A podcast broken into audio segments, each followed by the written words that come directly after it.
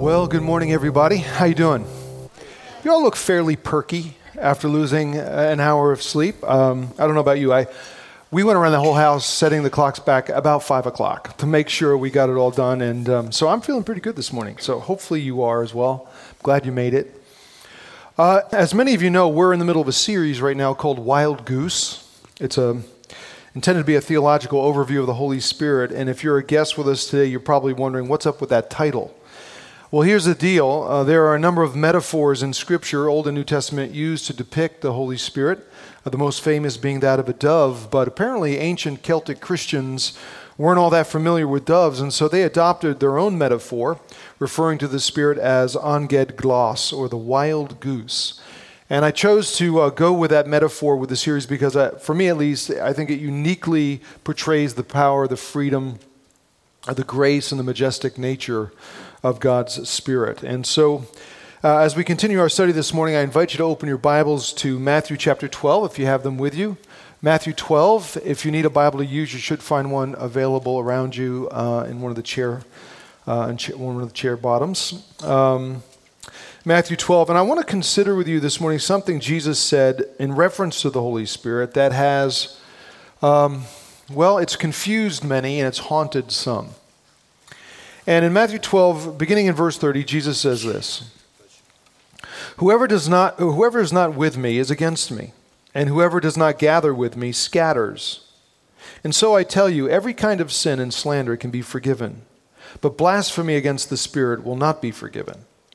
Anyone who speaks a word against the Son of Man will be forgiven, but anyone who speaks against the Holy Spirit will not be forgiven, either in this age or in the age to come. Uh, one of the things that I've learned over the years studying the teaching of Jesus is that uh, every now and then he says something that is either really hard to understand or really hard to accept, or in some cases, both. And this is one of those both situations.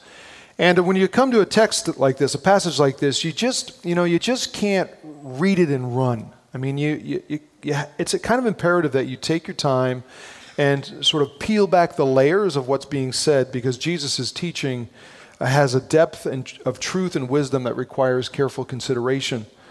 And in this particular text, we have Jesus describing uh, what's become known down through the centuries as the unpardonable sin. And I'm guessing many of you have heard that, of that before. And I can tell you from personal experience, these words have terrified a lot of people, with some of them actually ending up in my office, afraid and convinced even that they've committed it. But uh, what's interesting is that even without reading the statement or hearing the words of Jesus, most people naturally wonder about it. They, they raise the question, you know, is it possible uh, to do something so profoundly evil that it places a person outside of God's ability to forgive them, you know, beyond the reach even of, of divine grace? And if so, what on earth is it? And I'm guessing that the majority of us in the room this morning would like to know right? I mean, I think we'd all appreciate some clarity on this unforgivable sin deal. And as a result, the temptation for us is to, you know, read through the passage really quickly in order to get to a conclusion. But I want to uh, avoid doing that. And instead, I, I, want us to slow down and actually consider uh, some additional and what I would say significant truths that Jesus reveals here. You say, well, like what? Well, like, for example, the reality of forgiveness. And maybe it's just me, but I, I, think, I think the truth about forgiveness that Jesus affirms here is as important as anything else in the text. You know, a lot of people read these verses and they get all unnerved by them, which I understand. But some of that unnerving comes from a failure to, failure to recognize everything that Jesus is saying. I mean, you think about it, he, he's, making, uh, he's making it clear here that God is amazingly gracious and willing to forgive sin. To what extent?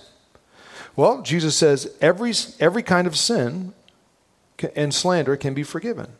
Even, even anyone who speaks a word against the Son of Man will be forgiven. You know, those are, those are incredible statements. Uh, uh statements that should uh, offer some degree of comfort to us, and yet we overlook them oftentimes.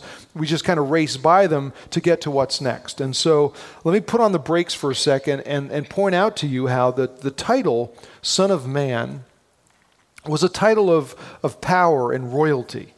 Uh, in the Old Testament, the prophet Daniel applied this title to the divine being that he saw in a vision where what he describes as the Son of Man lead, was leading the armies of heaven in the clouds, and God the Father, the Ancient of Days, uh, brought him into his presence and gave him all authority and glory and sovereign power, and all nations and peoples of every language worshiped him. Uh, his dominion was everlasting, his kingdom one that will never ever be destroyed, i.e., the Son of Man. Was, was the title for the Messiah, the divine coming king. And it's interesting, you probably realize this, but in the ancient Near East, kings were treated with great honor and, and respect and dignity. And that dignity was pr- uh, protected. Uh, for example, you were not allowed to just, you know, just walk into the presence of a king whenever you wanted to. You were, were only allowed to, to, to go into the presence of a king if you were called or you were invited. To do otherwise was a capital offense. You could be put to death unless the king pardoned you. Not only that, you were never uh, allowed to look the king in the eyes, and and you, you weren't to speak unless you were spoken to, and most definitely, most definitely, you could never ever speak against the king. But Jesus, who applies this divine royal title, Son of Man, to himself, was unique. Not only was he approachable, but uh, he said, You know, you can speak to me, and you can even speak against me and slander me, even, and I will forgive you. And, you know, this is just another one of those uh, outrageous claims that Jesus made about himself. I mean, he's claiming to be the divine messianic king who was eternal, who would judge heaven and earth, but who would forgive sin. A king who welcomed everyone into his presence and spoke to anyone. A king who held little children, who touched lepers, who hung out with drunks, listened to prostitutes, helped pagan soldiers, cared for the poor and the marginalized. I mean, he was a king who never copped the attitude, hey, how dare you come and talk to me? I'm offended. Never. He was a different kind of king. And he proved it when people not only spoke against him, slandered him, but mocked him, beat him, spit on him, stripped him, nailed him to a cross, speared him, and then killed him. And what did he say? Forgive them. Forgive them. Here's my point let's not miss what Jesus is teaching about forgiveness namely, that it's available. Out of love, God graciously offers it to everyone and anyone.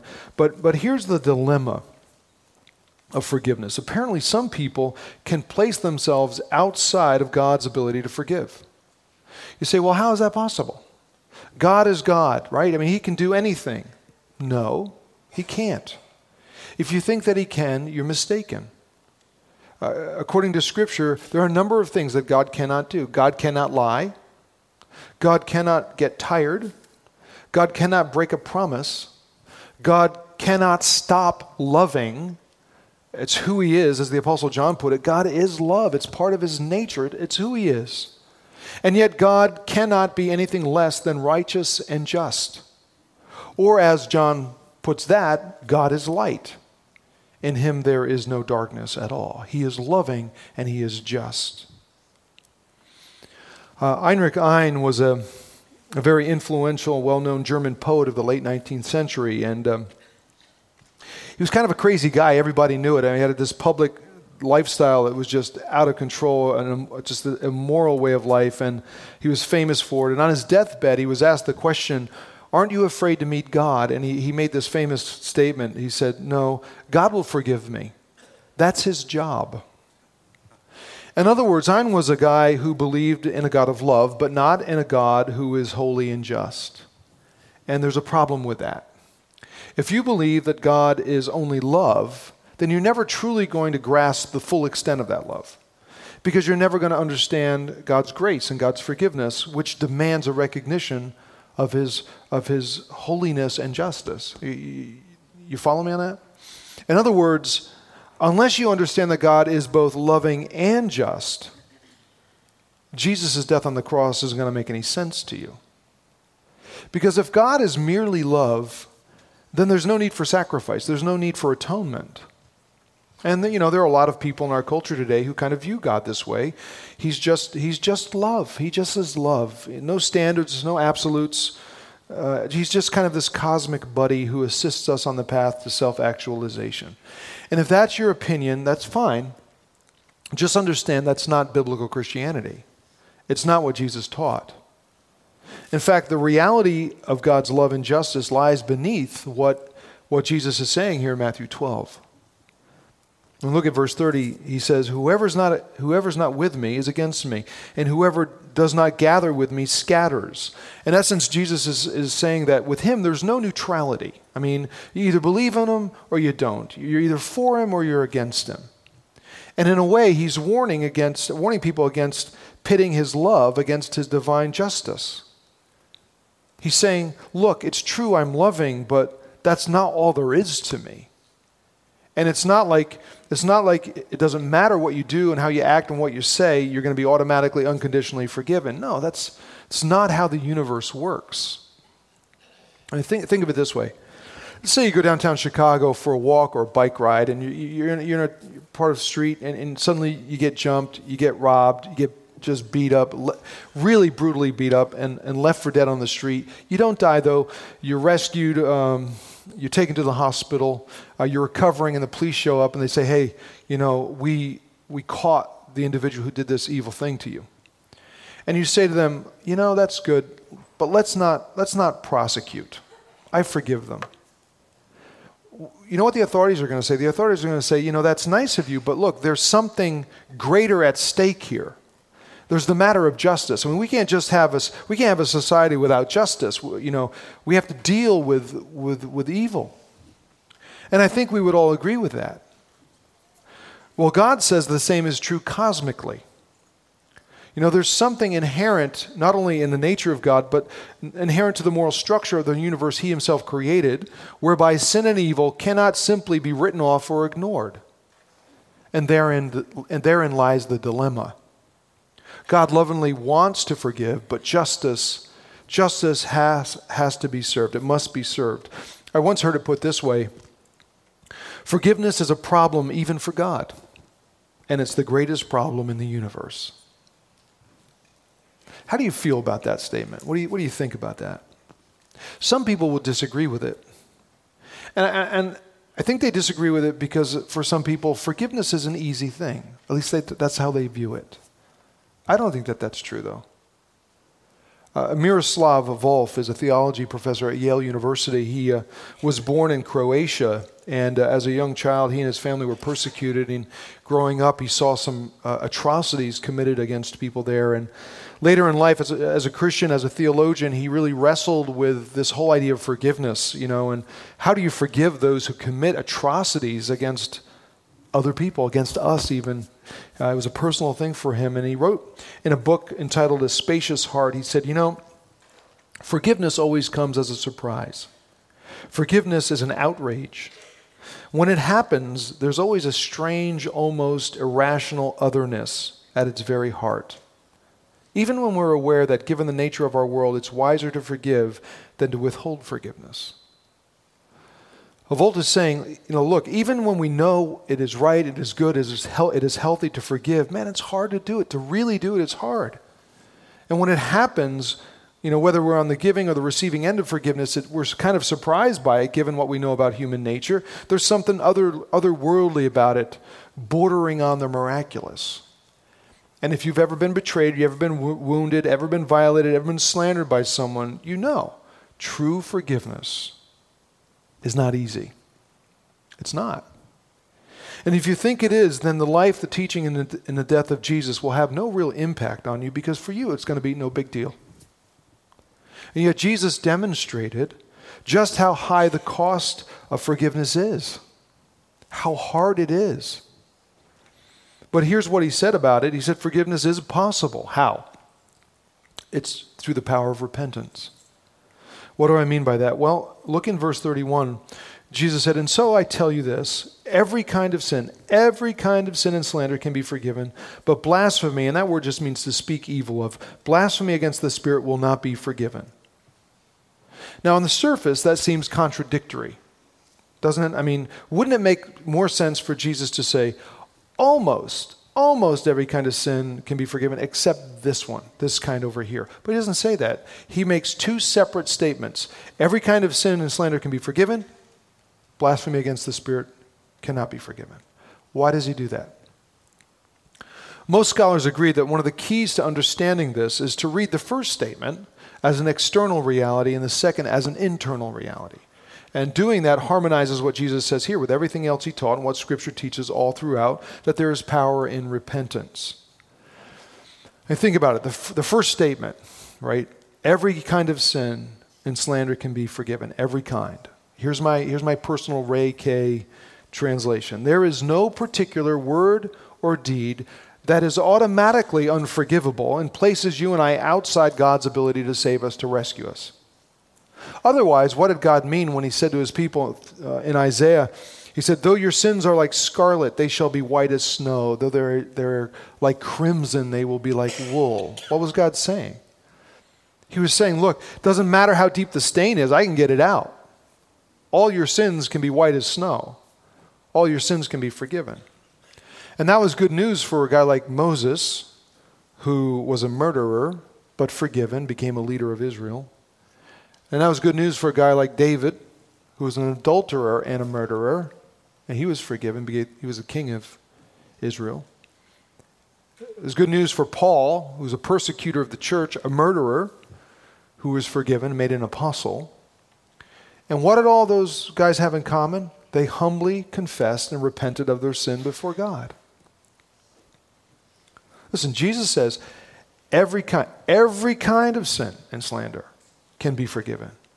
Nothing you do or say can put you beyond God's ability to rescue you if you humble yourself and just receive God's grace. But, and here's the second statement blasphemy against the Spirit will not be forgiven. Anyone who speaks against the Holy Spirit will not be forgiven either in this age or the age to come.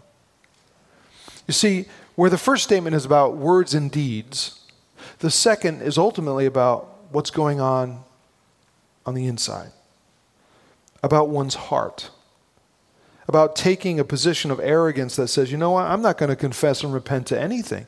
Even if, even if when, or even if and when I see God at work or I sense God's Spirit calling me to do so, I'm not going to do it. I'm going to resist. I will resist Him. I will resist God.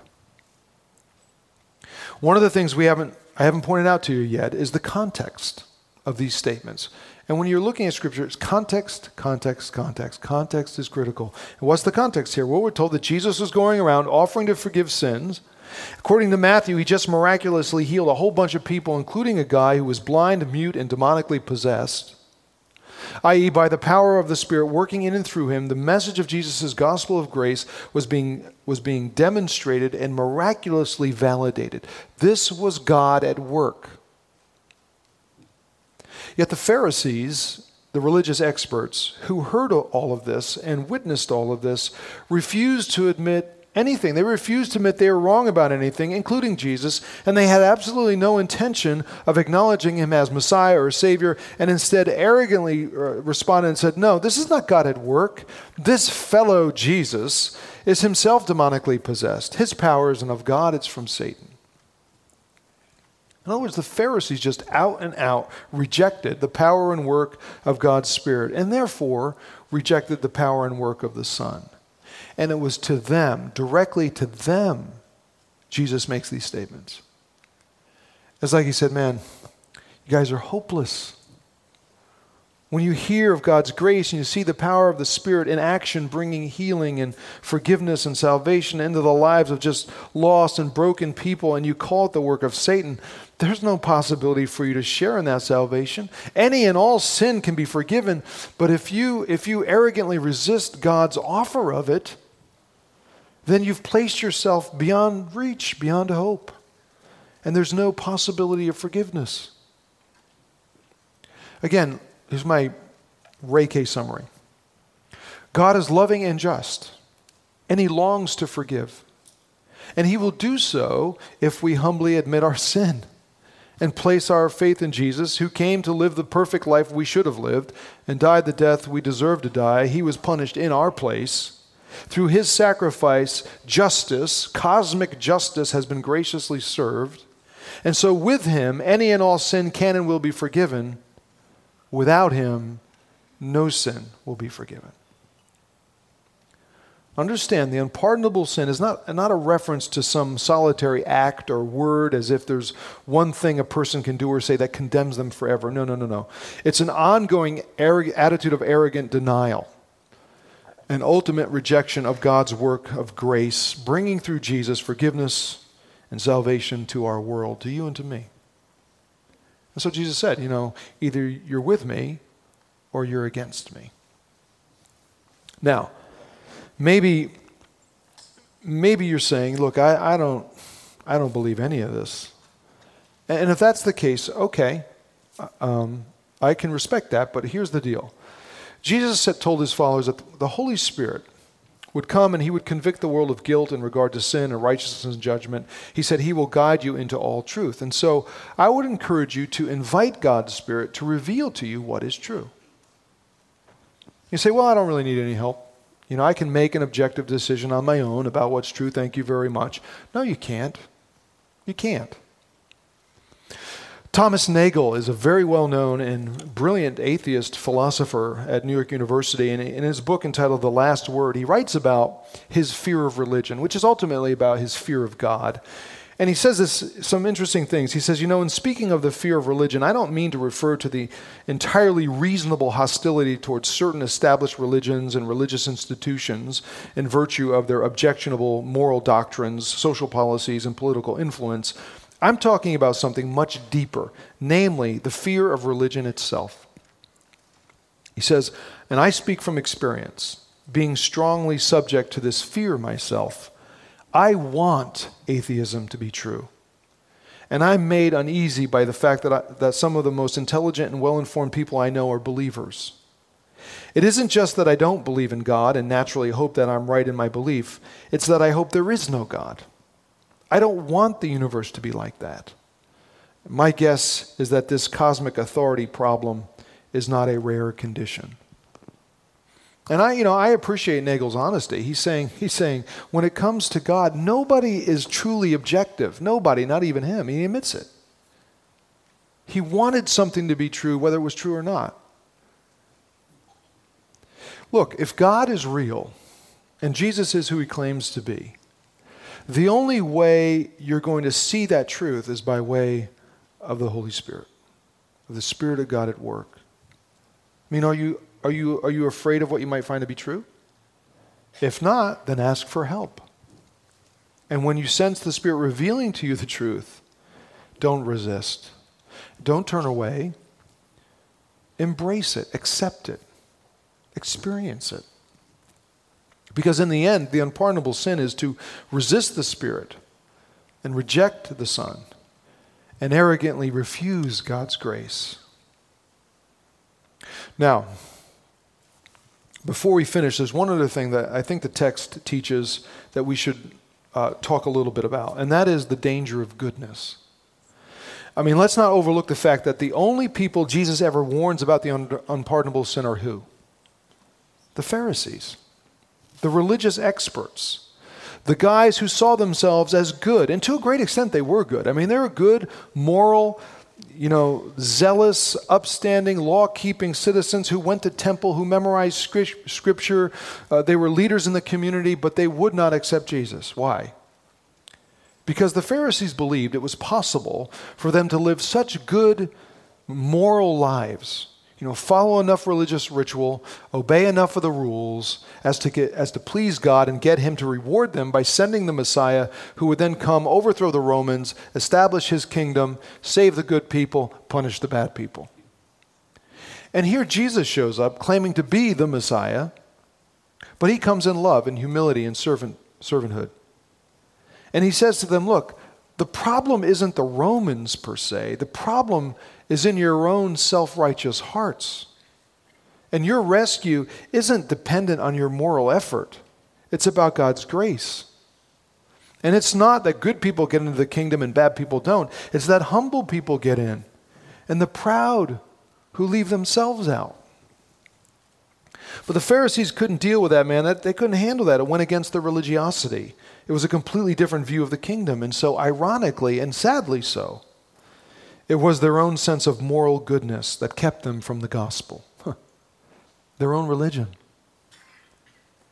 And yet, how often, how often that's the way it goes? I mean, let's, let's be realistic here. The news of God's grace is usually way more, way more appealing to, to lost, broken, irreligious people who recognize their own moral failures than it is to religious folks who tend to carry a rather high opinion of their own goodness.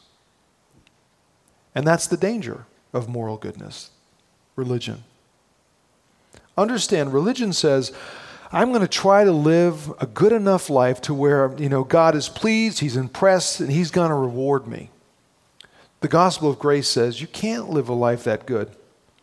But you don't have to because Jesus did it for you. Religion creates people who, with a sense of superiority, are quick to look down and judge others. And the gospel creates people who are humble and quick to offer mercy and grace, allowing God to judge. Religion encourages people to recite their prayers every morning, evening, and before meals. But the gospel encourages people to pray and simply talk to God anytime, any place, an intimate, ongoing conversation.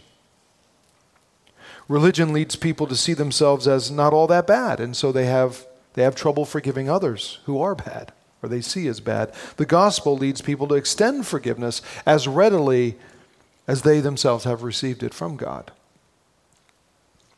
Religion creates people who give and serve out of guilt, fear, and obligation. The gospel creates people who give and serve out of sheer joy and gratitude. Religion wears people out. It burdens them with rules and rituals and all these regulations that they must keep and they just can't do it, and it's enslaving. The gospel strengthens and inspires people with a deep, abiding sense of true freedom. Freedom. You see the difference? It's a massive difference.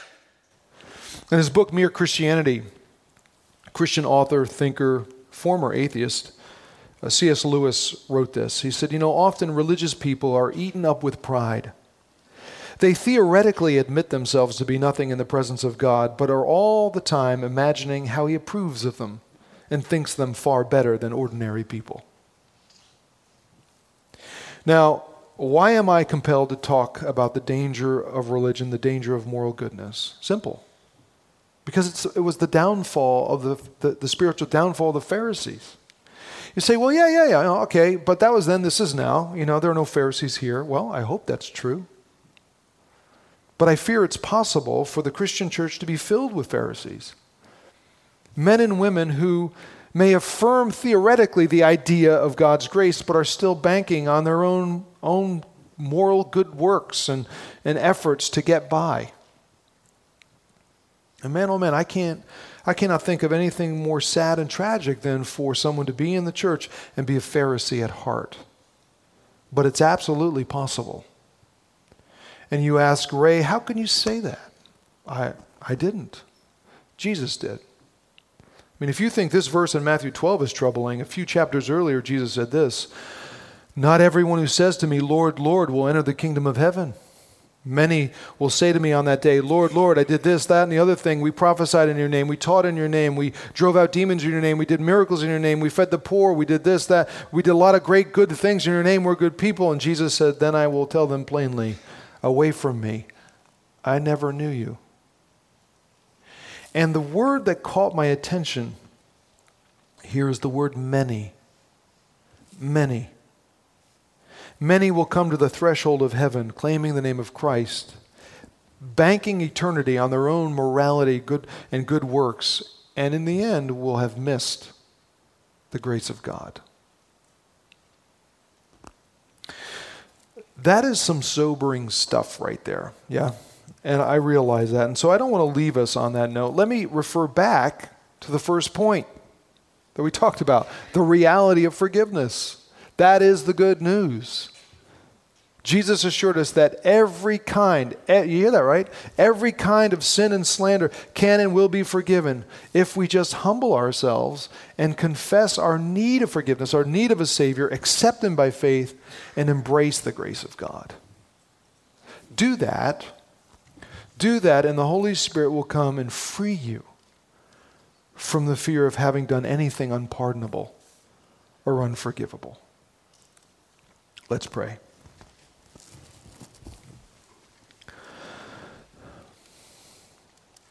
Our Father, I, I think we would all admit that we share a common fallback position in that we tend to think pretty highly of ourselves. It's not that we're, we're perfect, but we, we are good people. We do good things. And we tend to bank on our own goodness to impress you. And as we think about our own goodness, we judge others. And yet, you, you were clear to teach us that it's not about our goodness. It's not about our moral achievements. It's not about our human efforts that gets us into the kingdom, but it's, it's because of your grace. If we would just humbly admit we're not that good, uh, that we fall far short of your goodness, of your perfection. And so Jesus came to live the life that we could never live. And he died the death we deserve to die. He paid the penalty for us. Judgment has been served. In him there is forgiveness. In him there is life. I pray that you would help us understand that today. I pray that as you your spirit speaks to us and moves among us, that no one would resist. That we would all embrace this message of grace in Jesus, and in so doing, experience true freedom. I ask these things in Jesus' name. Amen. I want to thank you for joining us this morning. And um, you know, maybe maybe you're here and this whole Christian thing's a new deal for you, or maybe there you know there were, there was a day in your life when you went to church and you kind of did the religious thing. You're not even sure why you're here. Maybe you came with a friend, whatever. You, you just found your way back here and. Uh, and you say, you know, I tried the church thing and it, it just really didn't do it for me. You know, I tried Christianity, but it didn't work. I don't, I, again, I'm not sure why I'm here. My, my, my suggestion is that you didn't really try it, that you tried religion you tried the rules, you tried the regulations, you tried the rituals, you felt the guilt, the obligations, the, you know, and it was crushing. It was crushing. You couldn't live up to it. You couldn't do it. You don't understand when Jesus said to people, He said, uh, Those of you who are burdened, weary and burdened, come and I'll give you rest. Religion was crushing people. And it's crushing people today. And Jesus says, Come, it, it's, it's not about the works, it's not about the effort, it's about grace. And when you get that message, the message of the gospel, the true message of the gospel, it is life changing. It is freeing. And, um, and if, if, if you've never come to that place where you've acknowledged Jesus and embraced the grace of God, don't resist anymore. Do it. And when you do it, tell somebody. Let somebody know that you've done it. Or if you have questions, talk to somebody you know from Parkview. To ask them, you know, to, to, share their, their faith journey with you and their story, and they'll, they'll do that. Or you can talk to someone up front following uh, the service, any of our, our worship leaders or anything like that. But don't resist the work of God in your life. It's not about your works, it's about grace. I hope you guys get that. I also hope you come back next week. We're going to continue with the series. And uh, have, I don't know, have any of you ever read the book of Acts in the New Testament? It's a pretty long book, uh, an involved book. Next week, I'm going to handle all of it in one session. Uh, yeah, I know. Uh, you may have your doubts. It's going to be impressive, trust me. So you come back. We're going to take care of that. We'll get that out of the way, okay? So come back next Sunday, and we'll have a, we'll have a good time learning together. So let me pray for you. And now, Lord, I pray that as, as, we, as your church leaves this building, and we want to thank you for this place where we can come and we can share our lives and we can sing and we can, uh, we can learn and grow together. But this, this learning and this growing isn't just for ourselves, it's for the world. There's a purpose why you leave us here, and that is to bring this good news of grace to those who are crushed by guilt and religion. It is the message of Jesus forgiveness is possible. Life is guaranteed in Him. And so, as we leave today, Lord, may you fill us with that great sense of your grace and the freedom that comes with it. And may we point people to you this week with our lives. And we ask all these things in the name of the Father, the Son, and the Holy Spirit. Amen. Thank you for being here. We'll see you next week.